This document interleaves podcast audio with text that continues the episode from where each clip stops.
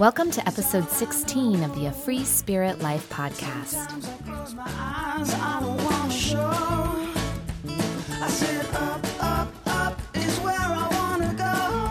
Thanks so much for being here today. I'm Shannon Kinney-Dew, creator of afreespiritlife.com, and I'm a holistic life and spiritual coach. One of my greatest passions in life is inspiring women like you to remember how amazing they are, to awaken to the life that you're living and the life that you want to live so that you feel happier, that you feel less stress in your life, and that you feel more free to be who you truly are and to follow your courage so that you can create a life that is in line with your truest calling. So you're in the right place today to get inspired because I have an amazing guest. Her name is Emily Gerde, and she is the author of the new book, Minimalist Living for a Maximum Life, The Joys of Stress-Free Living. Emily has a mission that she feels super passionate about. She wants to provide quality information ranging from minimalist living, organic food, sustainable practices, self-care, mindful parenting, and other mindful practices that help uplift women and mothers from around the world. She says that her greatest joy is helping other women and mothers take better care of themselves so that they are able to give their best to their children. You are going to be really inspired by Emily's story as she talks about her journey of downsizing. Her family was living in a 2,200 square foot home with 5 acres of land, and they were feeling completely overwhelmed by the daily responsibilities that just come with caretaking that much space. They weren't even using half of the space that they were living in, but still feeling like they were stuck in debt and living this cycle of being consumed by their stuff. So she talks about practical tools on how you can start letting go of the stuff that you're feeling overwhelmed by. And she shares how it has brought her to the tiny house movement. She's really, really inspiring. And I think at the end of the show, you're going to feel a little lighter, you're going to feel a little freer, and you're going to feel more excited about letting go of some of the stuff that's carrying weight in your life. That might be the pictures that you hold on to, the books that you have, the too many clothes or children's toys. We talk about how hard it is to go through our stuff and yet how freeing it is. I am so excited. Even if you don't have any interest in a tiny home, you probably have some sort of interest in minimal living or clutter-free living, or at least getting a little more organized in your life. And you will feel that from this show. You'll feel ready to conquer some of your clutter that's taking over your life. So let's get right to the show. And for more information about Emily and her book, visit the show notes at afreespiritlife.com, episode 16. Enjoy the show. Hi, Emily. I am so excited to talk with you today. Thanks for being here. Oh, thank you so much for having me. I'm so excited and honored because I just adore your podcast. Oh, well, thank you. And I want you to just share a little bit more about who you are and kind of your family life with our listeners. Yeah, absolutely. We recently, in August of 2015, started our tiny house build. It is a tiny house on wheels. It's 325 square feet. And we just kind of were inspired by the minimalist movement. And actually at the time, we didn't even know that's what it was, but we were just looking for a way to simplify our lives. And this sort of felt like the answer. So it's been a really enjoyable journey and a crazy adventure, ups and downs. But all in all, we are just so happy and we're just so enjoying this wonderful tiny house movement, and it's changed our lives forever. Well, I know we're going to dive more deeply into kind of what got you to this point and how it's changed your life. This is really exciting to me because although I can't claim to be a minimalist yet, I've always been passionate about reducing clutter and getting rid of clutter and trying to at least have a place for the things and only keep the things that you really need. And I have, especially now I have 3 kids and a dog, and I've seen how that has simplified our life greatly when I go back and flash back to those moments where there were toys everywhere and just chaos. Not to say I don't have chaos in my life to this day, but it feels freeing. And so I'm really excited because I'm nowhere near where you are, and but I'm fascinated by it. So take us back. I know that well, first of all, how many people live in your home? When we started this journey with 4 cats, a large black lab, and a toddler, and my husband and myself. Okay. And we are now the same, just down 1 cat. Wow, that's good. Okay, so I love hearing that because so many people probably are starting to listen, well, maybe she's single or, I love that you are a family, a full family living in a tiny home. So for those listening, this isn't just about tiny home. This is about simplifying your life, right? Would you say this is about just finding what works for you where you're not so consumed by shuffling stuff and overwhelmed by your things?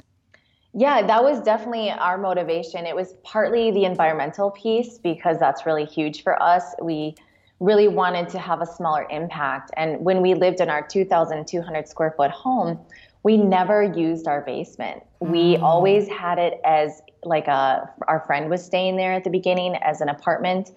And then after that, I ran my organic daycare in the basement, and we were kind of like giggling like, we're paying for all this space and we're heating and cooling all this space and we're only using half of it. And even that was a little bit like our upstairs, you use your living room, your kitchen, and your bathroom and bedroom. And so there was like, we co-slept. So we had a bedroom that was basically empty. Mm-hmm. And then we had a living room that we never used. It was just like, what are we doing? We're paying for all this space that we're not using. So it was a really great solution to that. Mm-hmm. But yeah, having less clutter, it's honestly addicting, and not addicting in a bad way, but in a free, like you said, it's very freeing. Mm-hmm. And we even now are still downsizing our stuff because every couple months we're like, oh my gosh, I haven't used that yet. Like, why do I have this? Wow. See, I think that's so amazing. And I want you to take us back to when you were living in that, you said it was 22 square foot home and you had like some acreage, right?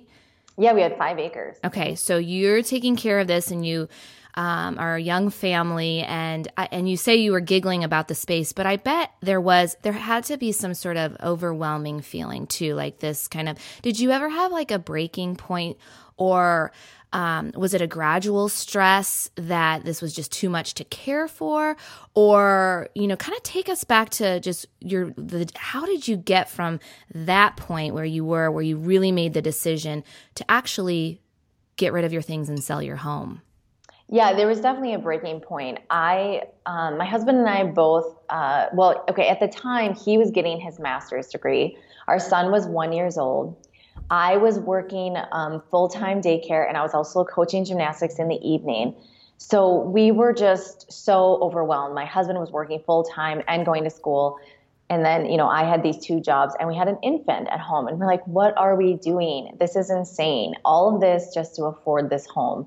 And our home was not that expensive. It was only $242,000. Mm-hmm. And we were still like barely making ends meet we aren't extravagant, but we do eat 100% organic. So 90% of our money was going to food, and we wanted to sustain that lifestyle, but not in the way that we were doing it by having potentially, 3-4 jobs. So that was really the breaking point. I actually was borderline. I was almost Hashimoto's, and I was like, I can't do this. I'm literally killing myself working. And for those who don't know what that is that's a thyroid. Yes. Right? Your thyroid is like about ready to crash. It's no longer functioning. Right. So you're pushing an overdrive. Right. Mm-hmm. Yeah. And I wasn't, we were co-sleeping and breastfeeding full time. So, I wasn't sleeping on top of it. So and running your own business. And yeah, it was just mass chaos. And we were like, I just hit my, when I found out that I was, if I kept going this way, I was going to get Hashimoto's. I was like, nope, I'm done. Mm-hmm. And so that's when we started, you know, downsizing, selling everything that we didn't need. And I quit running my daycare, which is really hard for me because I've been caring for children since I was 10 years old. I became an aunt when I was 10. And ever since then, I've been a babysitter, a nanny, teacher, daycare provider. So it was just sort of this like, oh my gosh, like the end of an era, really. And my entire, you know, my master's degree is in education. And I was just like, oh my gosh, like, what am I doing? And, but it was just one of those things where, you know, it just sort of aligned that the, my whole body was just telling me like, just stop, take a breath. And it was hilarious. We were sitting with my mother-in-law and my sister-in-law out on their deck. And, you know, we were just like chatting, and I was like, gosh, you know, I would really like to kind of, you know, simplify and just kind of stop working and be able to be with my son and homeschool. And my sister-in-law was like, well, have you heard of the tiny house movement? And that was it. Like, then it just literally within 2 months, we made the decision and everything just started rolling from there. Wow. So when you were giving your, it sounds like the daycare, your working was probably one of the harder things to give up. Was there anything else that stands out to you where you just, it was hard to let go of? Yeah, for our family, it was like artwork and books and, you know, the whole like family heirloom things. That was really hard. And we just kind of did it in a process. So we, you know, a lot of people do these like minimalist downsizing challenges, which I think are great. That doesn't work for me because I really like to let go slowly and sort of, you know, really have some deep thoughts about like what is truly important to me. So just, I'll give you one example, like for photos, like I was really into taking photos as a teenager, and, you know, I'm going to give my age out here, you know, being 33, I actually had like two huge, like 5-foot Tupperware full of printed photos because that's just my generation. And going through those photos was the hardest thing I ever did, but it was so funny. It was so like eye-opening. You actually sit down with them because I hadn't even looked at them since I printed them. Right. I mean, of course I have some albums and I was part of the whole scrapbooking phase. So I had some scrapbooks, and going through them, I was like, oh my gosh, I have like triples of these photos. Or they're blurry, or like they're basically the same photo. It's just my head's turned a different way, or there's maybe like one less person in the photo, but it's essentially the same photo. And so it's really interesting to kind of have that reflection of, oh, wow, I guess I only need like one of these out of this entire event that I went to. There's like one good photo. Mm-hmm. Right. So that was really, really freeing. And as far as artwork, that was really hard. My grandpa passed away when I was real young, and he was a painter, and it was really, really, really, really tough to pick. But I just, some of the artwork that I accumulated on vacations and things, I just put in a 3-ring binder if they were small enough. And so then we just sort of swap them out. Mm-hmm. But then I noticed I started to kind of stop swapping them out. Mm-hmm. So I was like, all right, well, clearly my grandpa's paintings are the most important, and some of this other stuff isn't as important to me. So we sold some of those. So it's a really kind of interesting journey of self-reflection and what really matters to you, what your values are. I love that. Let's talk more about that. You know, I think a lot of the movements you're talking about encourage you to only keep things that bring you joy. And also I read a really great article. I'll share the link in the show notes, but it was about how, you know, sometimes we resist letting things go or even going through our stuff because we haven't grieved or we haven't fully allowed ourselves, as you're saying, that time for self-reflection. And so if you're holding on to like letters, say, from a past relationship, or those photos that, you know, sometimes we want to avoid and not even look at them, but we end up collecting and storing things that just are piles in our life, right?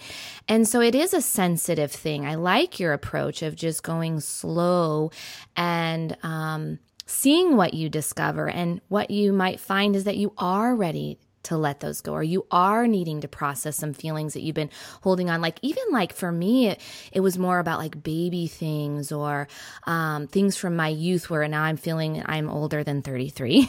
And I feel like, you know, that can bring a sense of sadness, like, oh, that time has passed.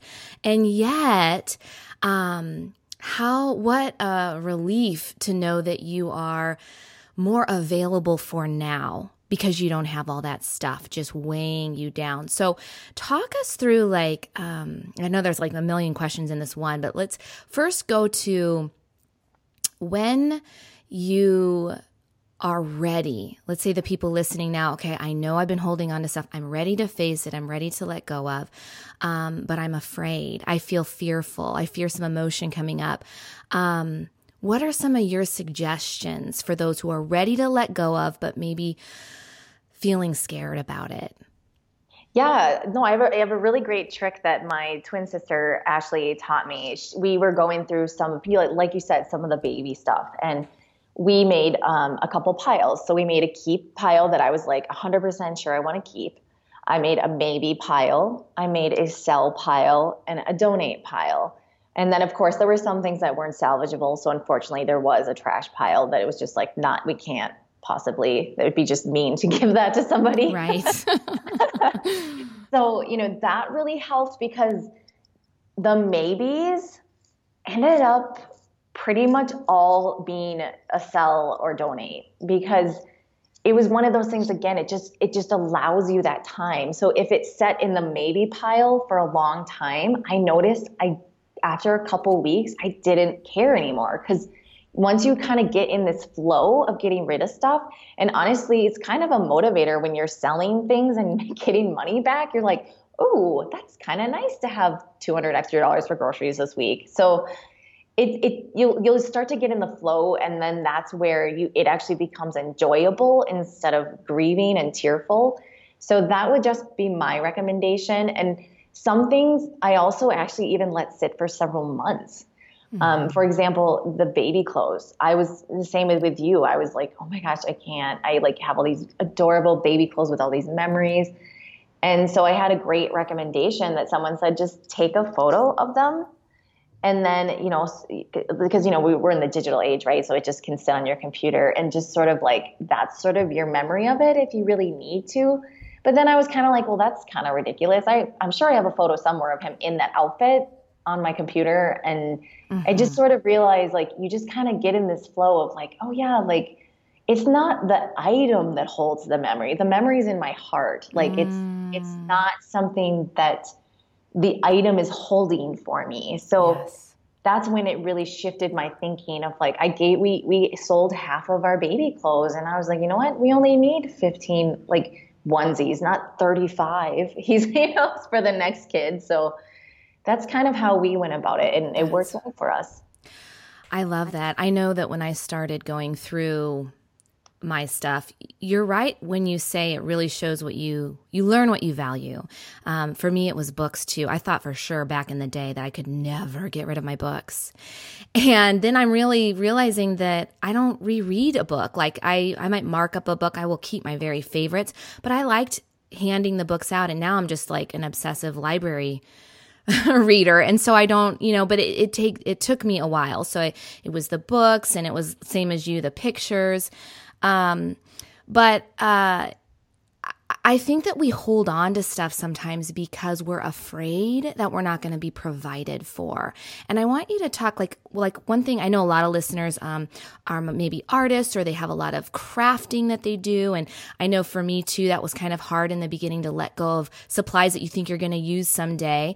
And then I started to realize that hoarding or that holding on was kind of my fear of saying, you know, but what if I'm not going to be provided for in the future? Like, what if, you know, I need this someday? And instead of just learning to trust, learning that when that project that I'm going to do shows up, or when that book that I want to read, or anything, that person that I'm going to meet, it will come to me when there's space. And do you feel that now that you've been living this way for a while, those things that you were worried about letting go of, are you do they show up for you? Are you feeling that you can trust life a little more? And help us, walk us through that a little bit with those listening. Yeah, that really rings true for me because being a homeschool/unschooler and I had an entire basement. My entire first grade classroom of curriculum was in our basement in our home. Wow, I bet that was hard. Oh, it was so hard until two young teachers who were just starting out showed up and they got half of their classroom for an eighth of the price. Mm-hmm. And that was really, really comforting for me because I was gifted a ton of stuff from a teacher who was retiring. I was taking her place and she was like, take it all. What do I want it for? And it was so like beautiful to kind of, just give back and be able to keep that cycle going. Mm-hmm. So that was really, really helpful for us. And then as far as now, it came down to, I kept what I was like, okay, this is something that I know I'm going to use. For example, a couple little mini whiteboards and some little, dry erase markers, just kind of thinking forward of what is going to be essential. Do I really need those little puff balls? No. Right. What are kind of the essential pieces that I know that can be used over and over and over again? So that was kind of, our journey of, okay, what am I going to really, really, really need as far as, some of this stuff isn't available anymore. Cause I got some stuff from 1970 and I was like, this is so cool. So it really, again, comes down to just sort of that reflection piece.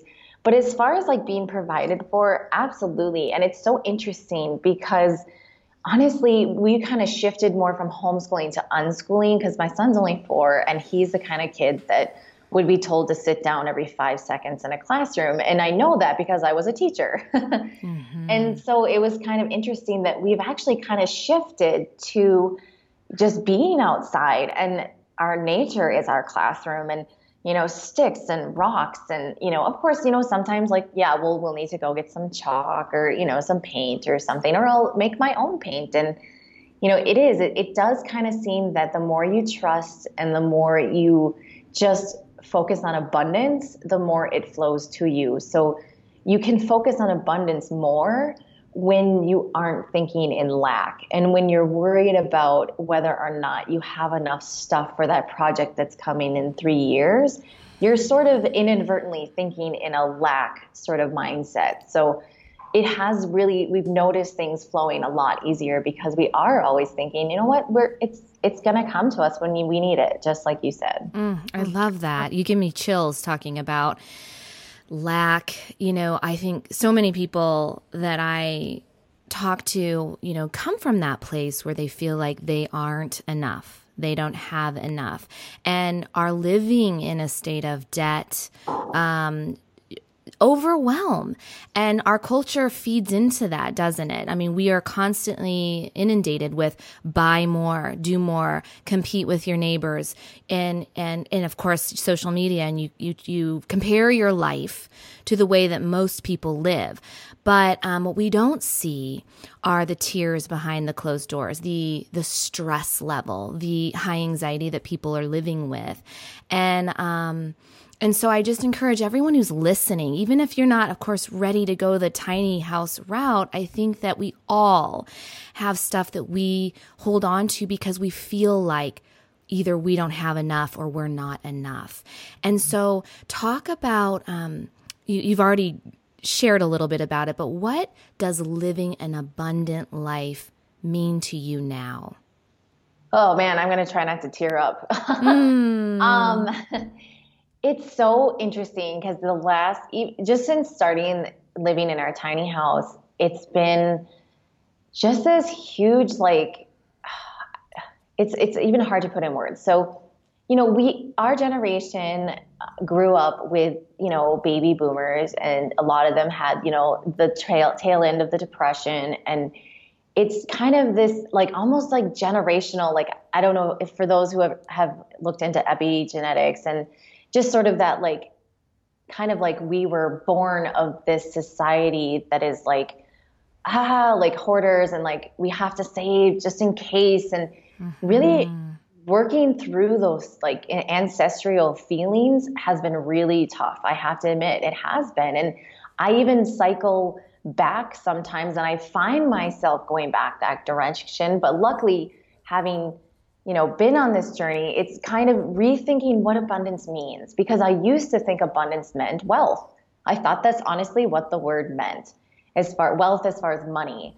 And I've learned that abundance is so much broader than that. It's abundance in love, in joy, in creation, and just being, and family, and whatever it means to you. Abundance is going to be different for everyone.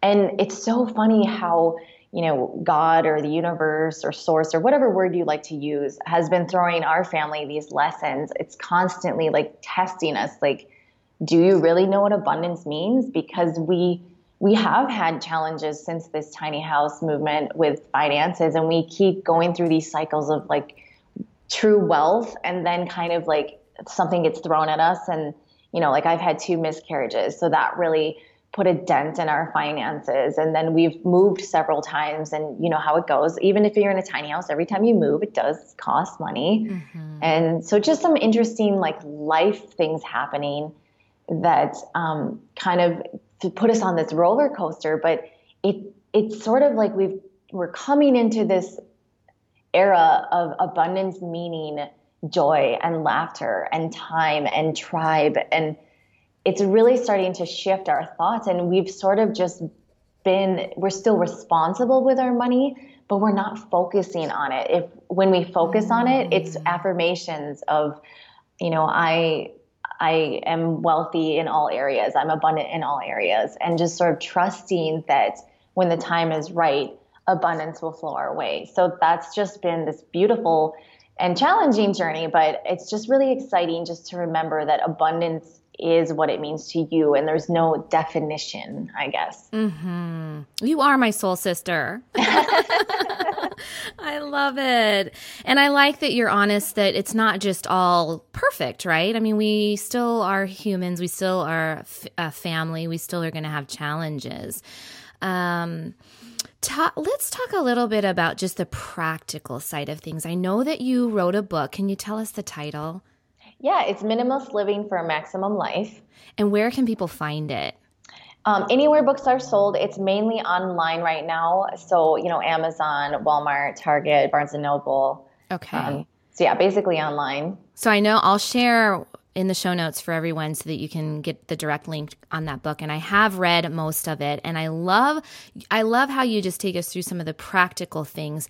Because we have a lot of moms listening too, and you mentioned food, because that's probably my highest thing too. I love organic food. I love the farmer's market. I love to eat well, and that can take up a big portion of our budget. So as far as living with a budget, you know, back in the day, again, I used to think that was a bad thing. Like, oh, don't restrict me. You know, I want to just live my own way. And I find that, you know, even with schedule and some structure, I don't know how to live without a budget anymore. Like we are very, and my husband I have to thank for too. He's very diligent about, you know, making a new budget on the whenever a different part of our life happens, and we're pretty frugal in that. And I want to hear your tips on living in a budget, how people who are in debt right now, how they can kind of start getting a handle on that. And, you know, if there's other things that they can start saving up for, just how do you create your budget? And then we'll go to food later. Let's just start with the budget. Yeah. Well, you know, they tie together. Absolutely. Yes. So we kind of started with, we've always had a budget. My husband has been working in banking just recently for the past 7 years. So it was kind of a great transition for us. We've always had a budget, but he's gotten a lot better at, you know, how to manage it just because of his experience at work. And once we had the budget, we noticed that we had the budget and we had numbers, but we didn't follow it, right? Because it was just like sitting there. Right. We used credit cards. So we found the Dave Ramsey method, and for those of you who don't know, that's kind of you have envelopes with actual cash in it. And so then that way you kind of are very aware of what you're using. So I'm sure there's some apps out there too, but for us, it was like really eye-opening to be like, oh yeah, wow, we are really not staying in our budget. Because we would look at our budget after the month of spending, and I was like, wait. Right. I know that, you know, everyone's probably a little bit smarter than us on that, but we were young and we were like, yeah, let's check how we did. Oh, wow, we continually are spending over our budget. So doing the cash method, the Dave Ramsey method, was a step in the right direction. It didn't last super long for us personally, just because as much as I would love to like get rid of credit cards altogether, we enjoy getting the miles so we can fly to see our family. And it just was a little bit tedious for us because I do homeschool and we're out and about doing activities every day. It just was a little tedious, and there was a lot of places where like cash just really wasn't like the easiest option. Mm-hmm. So it was still really, really great for us to start because it really kind of had that self-awareness piece. So we still do credit cards now, but now we're just obviously like we are very aware. And so an interesting thing that we did recently, because you're always playing with it. And like you said, your life always adjusts. Mm-hmm. And so we recently, my husband, since we moved to Colorado, he hasn't been able to get a job that pays the same. So we're kind of restructuring, reevaluating. And so we put our food money on a check card. So then, you know, that way we're very aware of, okay, no, you literally, because that's where we spend all our money. So mm-hmm. People always laugh when they hear, and I'm very honest with money. We spend $350 a week on food, and that is including, you know, like Epsom salts and essential oils and homeopathics and soap. And so that's, you know, it's not just food, but, you know, basic, like your basic household needs and food, it's $350 a week. So it's on that check card. So then I actually am aware of what I'm spending instead of on a credit card where you're just like swipe, swipe, swipe, you know. Mm-hmm. So that's been our journey. And ways to save on food, it's really fun.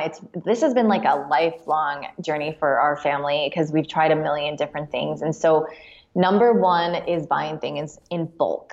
Mm-hmm. So organic food in bulk is a lot cheaper. And we do have a Costco membership. And although I prefer local organic small farms, right now, currently in our budget, we just can't sustain that. We do it as much as we can. We go to the farmers markets, but in general, just as a whole, the frozen organic fruits and vegetables has saved us a ton of money, and it doesn't go bad, right? So mm-hmm. That's been huge. And I like to always tell people, although of course fresh local food is going to be the most nutrient dense, the next closest is actually, you know, frozen food, because frozen food is picked at its ripeness, whereas fresh produce, I've worked on several organic farms, so fresh produce, let's say, you know, we're in Colorado, our food's coming from California, well, they have to pick it before it's ripe, so that by the time it gets here, it's nice and ripe and ready to go. I mean, and people know this, right? You see your avocados and they're hard as a rock, and then, you know, a week later they're ready to go at your grocery store, and you're not getting the nutrients that the soil provides because they're picking it before it's ready. Mm-hmm. So, you know, of course, local organic food is going to be the best because it's picked at rightness. You get it right away. It's not frozen. It's great. But for it, as far as a budget, that's been our route. Mm-hmm. And then if you do choose to eat meat, bulk meat works really great. Of course, grass-fed, of course, hormone antibiotic-free. So that's kind of where we have to do a lot of research with that. So we haven't currently found our Colorado person, but we had a great one in Minnesota. And, you know, like free range, they're all out there just eating grass like they normally would. And so that's another way to save money. And as far as, you know, I always start the grocery store with my budget, and I go on the outside, because everyone knows the whole perimeter thing where it's like, you know, the perimeter is your produce and your, you know, mm-hmm. your eggs, your dairy, and if for those who eat dairy and stuff. But, you know, that's the best way, is start there. And then if you have money left in your budget, then you can maybe go into the more, you know, like crackers and chips and, you know, some of the more fun, like processed foods. Of course, we want to avoid that altogether. But as you know, with kids, I mean, mm-hmm. we let our son have a few, you know, chips here and there. I mean, you got to be realistic. So, right. that's kind of how we keep our budget in check. That's great. Those are good tips. And it makes me think of your kitchen. Do you have like a few favorite appliances, or what are essentials for you in your small kitchen? Oh, yeah. We pared down a lot. We basically just saute everything or in the oven. Okay. And sometimes we like to use sweet potatoes and make hash browns. So we have like the, cheese grater. Uh-huh. And then we have, the only other really gadget we have is the thing where you make noodles out of zucchini or carrots and stuff. Mm-hmm. So we have like that noodle spiral thingy. And that is honestly in a tea kettle. That's like Do you have a Vitamix or like a blender? Not yet. Okay. We will be doing the immersion blender. It just it hasn't been in our budget, but yeah, we as of now Costco has some great pre-made, fresh smoothies. So or green juice mixes with only 10 grams of sugar. So that's been our go-to for now, but ideally once it's in our budget, we will definitely get the immersion blender, because I want mine.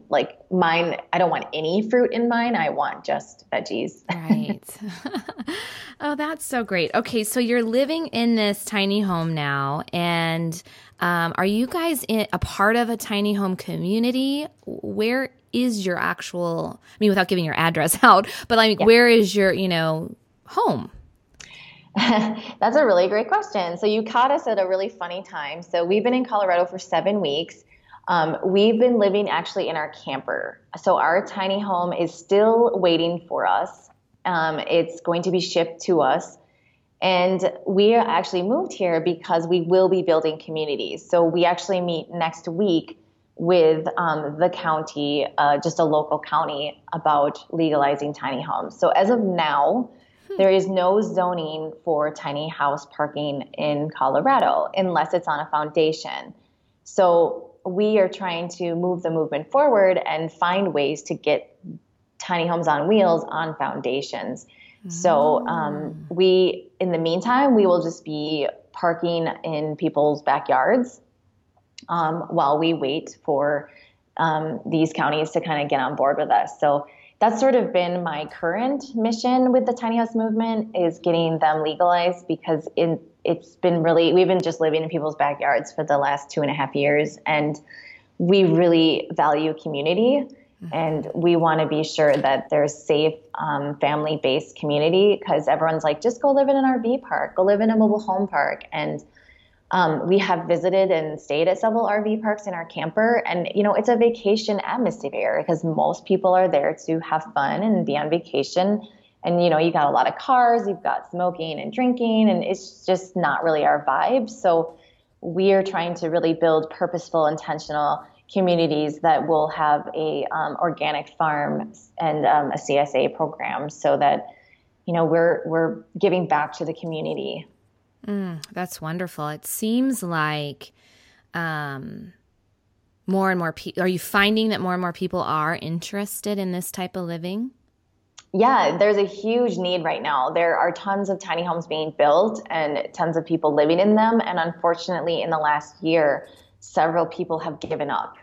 They've lived tiny and they've given up because there's no place to park, and they're sick of just getting kicked out of backyards. We personally have never been kicked out, because we've been in the country and we're always like kind of caretakers. But if not everyone wants to do that, that's not everyone's skill set. So, and some people have their kids in school and they want to be by their school, and there's just a lot of variables, and there's just this huge movement now, and even RVs. And there's a lot of families living full-time in RVs, and they don't have a place to park, because all the RV, at least in Colorado currently, all the RV spots are taken up by vacationers, and RV companies don't want to waste their money on these year-round RVers who are paying way less. They make a lot more money on vacationers. So they'll let them live there spring, fall, winter, and then they kick them out in the summer. Wow. Interesting. I know there was in Kansas City a tiny movement, at least community. They were, starting the process, but I'll have to look in to see where that has gone. I think we need people like you. I'm glad that you're like making this your mission, because obviously so many people are looking for ways to simplify their life, and it starts with their home life. And whether or not it's a tiny home or just a, you know, minimal living, we need to find our people, right? We need to find that support and that community. And I think that's kind of where what's kept us where we are right now is we do have an acre of land. And some days when we have to, you know, take that riding mower, well, I shouldn't say we, but mostly my husband does that. He, you know, we're like, what, this is a lot to take care of. And we had the idea to build a garden and all, but you know, really we do our herbs in our pots, and otherwise the deer eat it. So so we're in that reflection mode quite often. But what we love about where we live is the community, and it is like a little town. And so, good for you. I mean, you have to create that community. And I'm curious, when you talked a lot, you know, a little bit about your own doubts or fears that came up. For me, I know that I have to find my people. Like, I have to feel like I'm not the only one living this way. And so how do you find your support now without this community? Where are you finding your people? When you feeling like, we're the only ones that are doing this, or do you feel that? Oh, no. Yeah. The tiny house community is growing exponentially day by day. It's amazing. And you know, some people have a love-hate relationship with technology. I always say if it's used for the purpose of, you know, joy and abundance and bringing people together, then I say it's a great tool. So there's amazing Facebook groups. I've met all of our tiny house tribe here in Colorado on Facebook, and on, you know, just local groups and Instagram and all that. So it's actually, we actually feel like we have a whole tribe behind us. They might not be all within, you know, distance where we can see each other personally, but it does feel super community based, because everyone, you know, even though everyone didn't go into this movement for the same reason, you know, there is the unifying reason of simplifying and freedom. And so that has really brought people together. And currently I am going around and trying to get all the builders. There's a lot of tiny home builders in Colorado, and I'm getting them together and saying, hey, let's put our competition aside. Let's make this happen, because it's going to benefit everybody. And so far I've had some really great responses. And I've also got community members coming in and saying, you know, we don't personally want to live in a tiny house, but if you want to, that's awesome. Like, build a community. You know, there's this 3-acre property over here that's empty, and it looks like really junky, and it needs to be taken care of. And you can fit 10 tiny homes on there and make it a beautiful, you know, organic farm. And so that's kind of where, you know, we've actually had quite the opposite experience, as we've really, you know, sort of attracted that tribe, and we feel extremely blessed. And there's, in Colorado specifically, which is why we moved here, there's 3 tiny house festivals just this summer, and I have the blessing of being able to speak at all of them. And it's just going to be so fun to sort of just see how last year there was 20,000 people just at the first Colorado Tiny House Festival.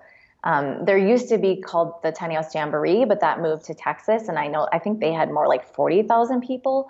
So this is not like it started at grassroots, and it's sort of turning into this whole movement. Everyone's like, oh, it's not going to last. And I'm like, well, people are kind of tired of spending $500,000 on a home that they only use half of. So it's not for everyone, but it should be an option, I think. Oh, that's great.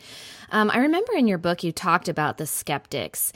How do you deal with people? Do you ever come across people that, you know, think you're depriving your family in some way, or think your choices are strange, or even your own like family? How has that been in your life? Yeah, it definitely started out that way. There was a lot of, you know, pushback, especially having a child. You know, you're going to damage your child. They don't get a normal childhood. And you know, I sort of, having traveled around the world, I think Americans have a little bit of a skewed view, because tiny living, it might not be on wheels, but tiny living is kind of the norm in most of the country, the nation. It's just sort of, you know, like in Europe especially, and there's just, tiny living is just how life is, because they're utilizing their space efficiently, right? And everyone wants to be near the city, and Granted, the prices are absorbent. I have a friend from London who's just like, oh, you don't even want to know how much like 800 square feet is in London. Right.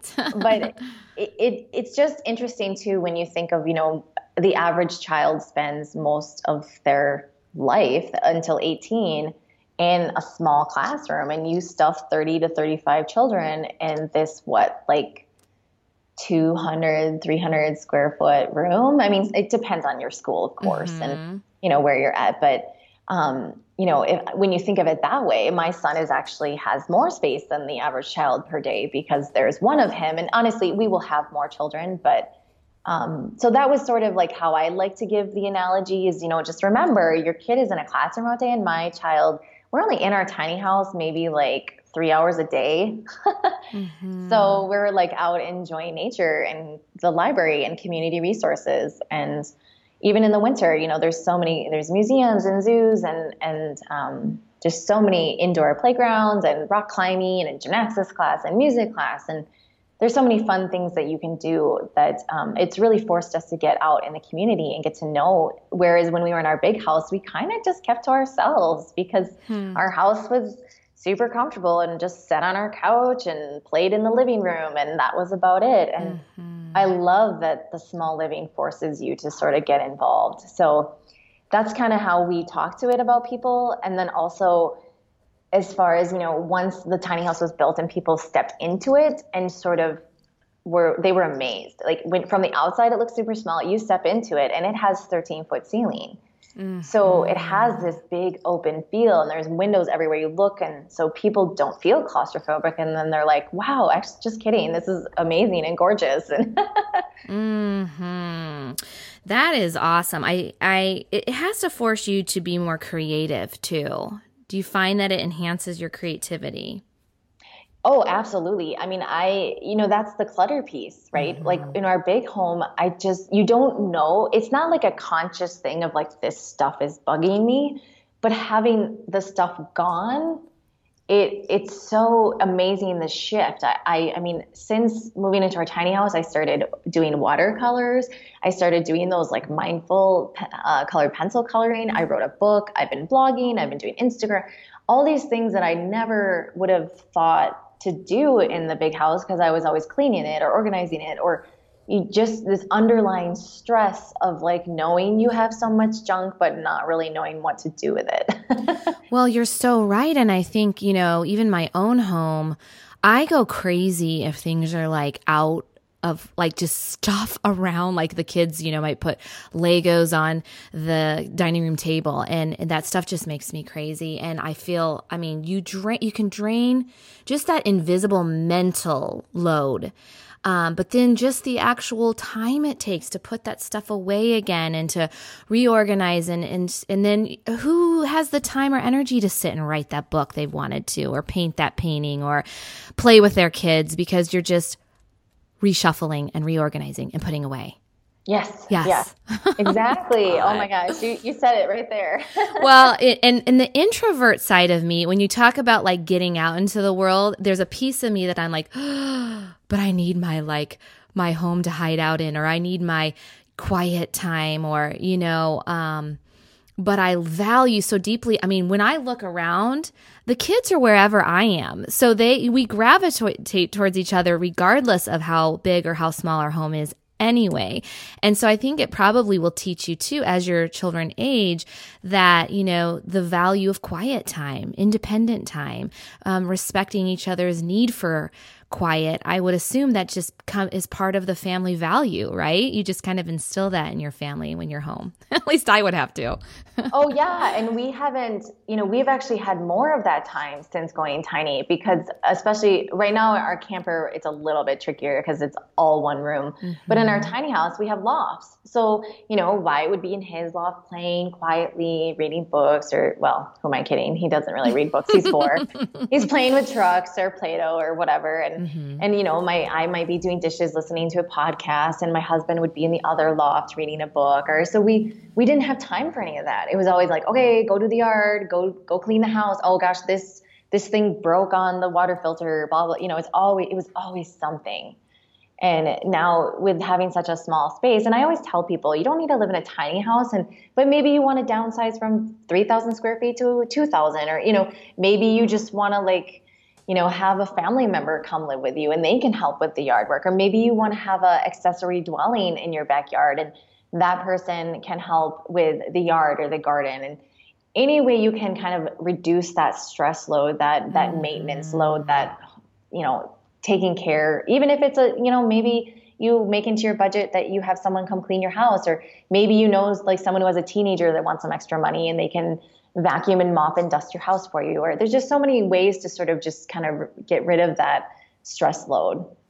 That's really good. I think, I hope that everyone listening really hears that, if you're looking at your own life and just feel like where to even begin to kind of assess what's the thing that's standing out the most that's just so overwhelming. What isn't working? Are you living in debt? Do you know how to work with a budget? Maybe that's the place to begin. Maybe it's not that. Maybe it's just the kids' toys, and there's no, you haven't let go of it in the last 10 years. How can you start to donate? I love when you said the teachers who came and got your stuff at half the cost. Like, that to me is my motivation. When I am donating and giving away things, I try to envision, and sometimes I even put a blessing on that stuff, that especially the stuff I really care about, and just envision that the right person who needs it will find it. And it just brings me joy knowing that instead of it collecting dust in my home, it's giving new life to someone who needs it. And so that's my hope for those listening, is that you will feel inspired today to just begin, to start in that one area where you're feeling heavy and you want to, right? Because that's what I feel from you, talking with you, Emily, is like this breath, is this lightness, this like, yeah, it's not perfect. There's still challenges. There's still things that you're facing. But there's this breath that you've been able to at least step away from, not feeling overwhelmed and burdened and overloaded by your things. And that inspires me. And I hope others feel that way too. I know they do. You're an inspiration. Oh gosh, you're so kind. Thank you so much. Well, it is, because it is a scary path to go, but at the same time, it's like, what's scarier? Being consumed and overwhelmed by your things, staying in your home, never writing that book, never doing those things that you dream about doing because you're constantly shuffling or you're constantly worried about your mortgage or whatever it is. And I think that, that's where we can all feel inspired today, is just what are we holding on to because we're afraid, and what can we start letting go of so that we can have that freedom that we so desire. I think we all desire that. Wouldn't you agree?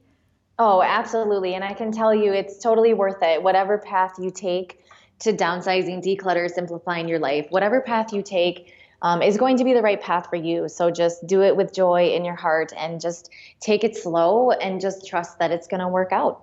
I love that.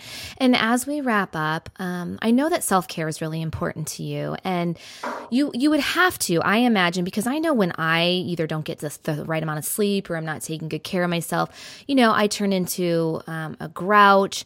My outlook changes, my perspective on things, isn't as healthy or clear. And so self-care has to be very important to you too, so that you don't start, like you said, going down that ancestral path or, feeling like you're living it without. So what are your self-care go-tos?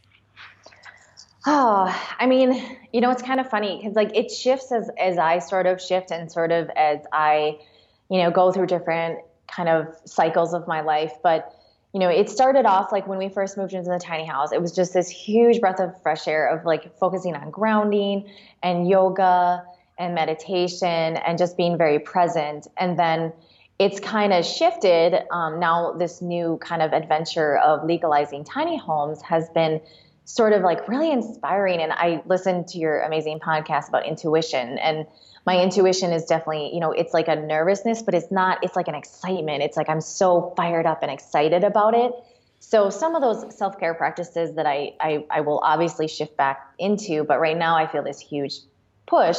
So self-care for me right now is just being inspired and just kind of making this happen, and obviously not making in a like striving way, but as like following my intuition is when, if I feel called to really make a push for it, then I do. And then when I feel I need to rest, I do. But over through all of it, the most important self-care piece for me is getting out into nature. And I think sometimes we think meditation is like in a dark room in, you know, a yoga pose and just like sitting by ourselves. And I like to remind people that, you know, meditation can be whatever it is for you. Like sometimes it's just, you know, listening to a podcast while I do dishes or taking a hike or, you know, something like that. So yeah, that's sort of my journey right now. That's so wonderful. Well, I know we could talk forever. I want to reconnect with you at some point once you get your tiny home and just see how this journey unfolds for you next. So let's make sure to make that happen. Oh, I would love that. Thank you. Good. And anything else you want to share as we wrap up, and especially let our listeners know just where they can learn more about you. And don't you have some videos of your tiny home, or how can we just get more into your life? Yeah, absolutely. So on social media, if you're looking for specifically tiny house stuff, you can find me at Tiny House Big Moments on all social media. If you're looking for kind of all of me, the mindfulness piece and gentle parenting and unschooling, and you can find me at Mindful Minimalist Mama all over social media. And then you know, those videos and stuff are on the tiny house one. I'm also going to be starting to post on the Mindful Minimalist Mama one. And then just in general, the website is www.mindfulminimalistmama.com. Okay, wonderful. Well, I so appreciate your time today, and you continue to inspire me. I'm going to go right after this and start looking at more stuff that I can downsize. So I appreciate it so much, because I don't want to live the rest of my life's, you know, stuck in stuff. And I think there's just more to living than that. And I just appreciate what you're doing and the courage that you have.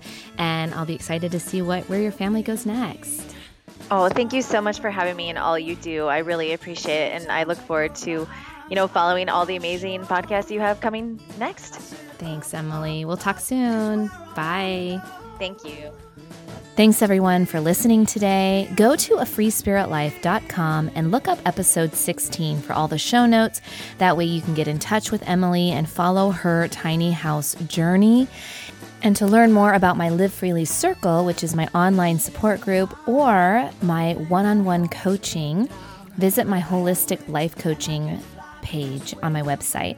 I am now offering in-person coaching sessions if you live in the Kansas City area, and I also offer sessions through the phone, so we can connect no matter where you live.